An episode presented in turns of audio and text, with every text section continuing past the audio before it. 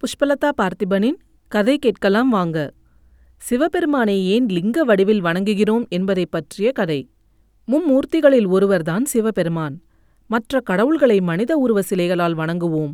ஆனால் சிவபெருமானை பெரும்பாலும் லிங்க வடிவில்தான் நாம் பூஜை செய்து வணங்குவோம். இப்படி லிங்க வடிவில் சிவபெருமான் இருப்பது தெரிய வந்ததற்கு முக்கிய காரணம் பிரம்மாவும் விஷ்ணுவும் தான். மேலும் பிரம்மா மற்றும் விஷ்ணுவிற்கு இடையே யார் பெரியவர் என்ற சண்டை வந்தது. அந்த சண்டைக்கு முற்றுப்புள்ளி வைத்தது சிவபெருமான்தான். பிரம்மா படைக்கும் கடவுள் என்றால் விஷ்ணு காக்கும் கடவுளாவார். அவர்கள் இருவரும் சேர்ந்து வேலை பார்த்து வந்தபோது அண்டம் நன்றாக இருந்தது. இருப்பினும் பிரம்மனுக்கும் விஷ்ணுவிற்கும் ஒருமுறை சண்டை வந்தது. அப்போது பிரம்மா நான் காக்கும் கடவுள்.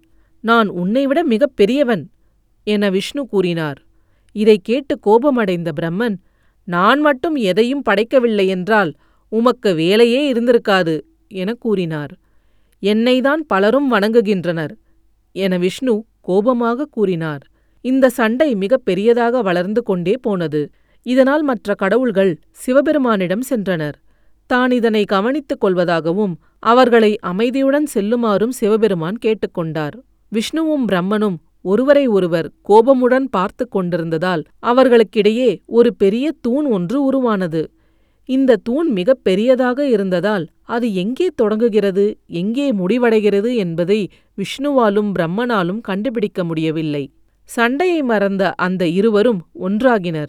இது என்னவாக இருக்கும் விஷ்ணு? என பிரம்மன் அதை சுட்டிக்காட்டி கேட்டார். விஷ்ணு தலையை அசைத்தார்.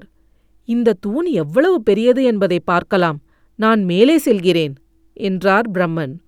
அதனை ஒப்புக்கொள்ளும் விதமாக தலையை அசைத்தார் விஷ்ணு. நான் கீழே செல்கிறேன் என கூறினார். அன்ன உருவத்தை எடுத்த பிரம்மன் மேலே பறந்தார். பன்றி உருவத்தை எடுத்த விஷ்ணு கீழ் நோக்கி சென்றார். மேலே மேலே பிரம்மன் சென்ற போதிலும் கூட தூணின் ஆரம்பம் வந்த பாடில்லை. இது என்னவாக இருக்கும்? மற்றும் எவ்வளவு நீளமாக இருக்கும்? என பிரம்மன் நினைத்தார். திடீரென பிரம்மனுக்கு ஒரு யோசனை வந்தது. விஷ்ணு ஒருவேளை கீழே தூணின் அடிப்பகுதிக்கு முதலில் சென்றுவிட்டால் பிறகு என்னை விட அவர்தான் சிறந்தவர் என மீண்டும் என்னை பார்த்து கேலி செய்வாரே? மிகவும் அதிவேகத்தில் பிரம்மன் பறக்கத் தொடங்கினார். ஆனாலும் அவரால் தூணின் முடிவை கண்டுபிடிக்க முடியவில்லை. பறந்து கொண்டிருக்கும்போது அழகிய தாழம்பூவை பிரம்மன் கண்டார். தாழம்பூ மலரே நீ மிகவும் அழகாக இருக்கிறாய். நீ என்ன செய்கிறாய்? என பிரம்மன் கேட்டார். இந்த தூணிற்கு அர்ப்பணிக்க நான் அனுப்பப்பட்டுள்ளேன். காற்று அடிக்கும்போது தூணின் மீது நான் வீசப்பட்டேன். ஆனால் இந்த தூண் மிக நீளமாக இருப்பதால் சில வருடங்கள் ஆகியும் கூட நான் தூணின் மீதே இருக்கின்றேன் என அது கூறியது. பூவை பார்த்த பிரம்மனுக்கு ஒரு யோசனை தோன்றியது.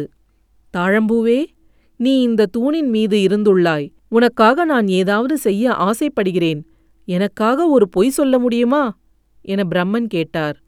சந்தேகத்துடன் பிரம்மனை பார்த்த அந்த மலர் பயத்துடன் சிரித்தது. யார் சிறந்தவர் என்பதை அறிய நான் விஷ்ணுவிடம் ஒரு பந்தயம் போட்டிருக்கிறேன். அப்போதுதான் இந்த தூண் எங்களுக்கு இடையே வந்தது. தூணுக்கு மேலே நான் சென்றேன். தூணுக்கு கீழே விஷ்ணு சென்றார்.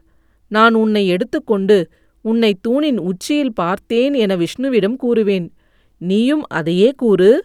அப்போதுதான் நான் விஷ்ணுவை விட வலிமையானவனாக இருப்பேன் என பிரம்மன் கூறினார். மெதுவாக தலையை அசைத்த தாழம்பூ நான் இந்த கதையையே சொல்கிறேன் என்று கூறியது. சந்தோஷமடைந்த பிரம்மன் அந்த மலரை தன் கையில் எடுத்து பறக்க ஆரம்பித்தார். பன்றி வடிவில் இருந்த விஷ்ணுவை சந்தித்தார் பிரம்மன். விஷ்ணுவாலும் அடிப்பாகத்தை கண்டுபிடிக்க முடியவில்லை என்பதை பிரம்மன் தெரிந்து கொண்டார். சோர்வடைந்திருந்த விஷ்ணு பிரம்மனை சந்தித்தார். பிரம்மா உங்களால் ஆரம்பித்த பகுதியை காண முடிந்ததா? என விஷ்ணு சோர்வுடன் கேட்டார். பெருமையுடன் மலரை எடுத்த பிரம்மன் ஆம் தூணின் ஆரம்பத்தை நான் கண்டுவிட்டேன் என கூறினார். நம்ப முடியாத பார்வையோடு பிரம்மனை விஷ்ணு பார்த்தார். அதற்கு சாட்சியாக நான் இந்த மலரை எடுத்து வந்துள்ளேன் என பிரம்மன் மேலும் கூறினார். தாழம்பூவை அவர் தூணின் மீது வைத்தார். இந்த மலர் தூணின் உச்சியில் இருந்தது அதை நான் எடுத்து வந்துள்ளேன் என பிரம்மன் சற்று நடுக்கத்துடன் கூறினார். ஆம் விஷ்ணு பகவானே பிரம்மன் கூறுவது உண்மையே. நான் தூணின் உச்சியில் இருந்தேன் பிரம்மதேவன்தான் என்னை இங்கு அழைத்து வந்தார் என தாழம்பூ கூறியது. நொந்து போன விஷ்ணு மிக நல்லது பிரம்மா அவர்களே என்னால் கீழ்ப்பகுதிக்கு செல்ல முடியவில்லை. நான் கீழே சென்றேன் சென்றேன் சென்று கொண்டே இருந்தேன். ஆனால் தூண் முடியுமாறு தெரியவில்லை என கூறினார். அப்படியானால் நான்தான் என கிண்டலாக சிரித்தார் பிரம்மன். பிரம்மனுக்கு அதிசயம் தரும் வகையில் அந்த தூண் இரண்டாக பிளந்தது. தூணிலிருந்து மூன்று கண்களை கொண்ட சிவபெருமான் வெளியே வந்தார். தங்கள் முன் சிவபெருமான் சக்தியோடு தோன்றியதைக் கண்டு மிரண்டு போய் நின்றார்கள் பிரம்மனும் விஷ்ணுவும். வாயை பிளந்து கொண்டு நின்ற பிரம்மனை பார்த்த சிவபெருமான் தூணின் உச்சியை நீர் கண்டீரா? எனக் கேட்டார். பிரம்மன் எதுவுமே பேசவில்லை. கீழே குனிந்து கொண்டு அமைதியாக இருந்தார். எதுவும் புரியாமல் நின்று கொண்டிருந்த பிரம்மனை பார்த்த சிவபெருமான் நீர் பொய் சொல்லிவிட்டீர் பிரம்மா! நானே இந்த தூண். இது ஒரு சுயம்புலிங்கம். என்னை சுலபமாக கண்டு கொள்ளக்கூடிய ஒரு வடிவம். இந்த லிங்கத்திற்கு தொடக்கமோ முடிவோ கிடையாது. நான் நீர் மற்றும் விஷ்ணு என மூன்று பேருக்குமே தனித்தனி வேலைகள் உள்ளது. அதைதான் படைத்தல் காத்தல் மற்றும் அழித்தல். நம்மில் யார் சிறந்தவர் என்ற கேள்விக்கே இடமில்லை என்று கோபத்துடன் கூறினார். நாம் ஒன்றாக சேர்ந்து செயல்பட வேண்டுமே தவிர இப்படி சண்டையிடக்கூடாது என்றும் கூறினார். சிவபெருமானிடம் பிரம்மனும் விஷ்ணுவும் மன்னிப்பு கோரினர். இருப்பினும் சிவபெருமான் அதோடு நிறுத்தவில்லை.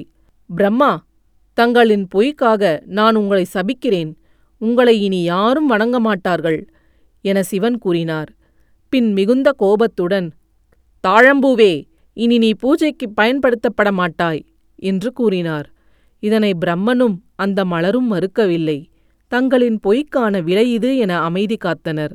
இந்தியாவில் பிரம்மனுக்கு குறைந்த அளவிலான கோயில்களே உள்ளது. சிவபெருமானின் சாபமும் இதற்கு காரணமாக கூறப்படுகிறது. இன்றளவிலும் தாழம்பூவை பூஜைக்கு யாரும் பயன்படுத்துவதில்லை.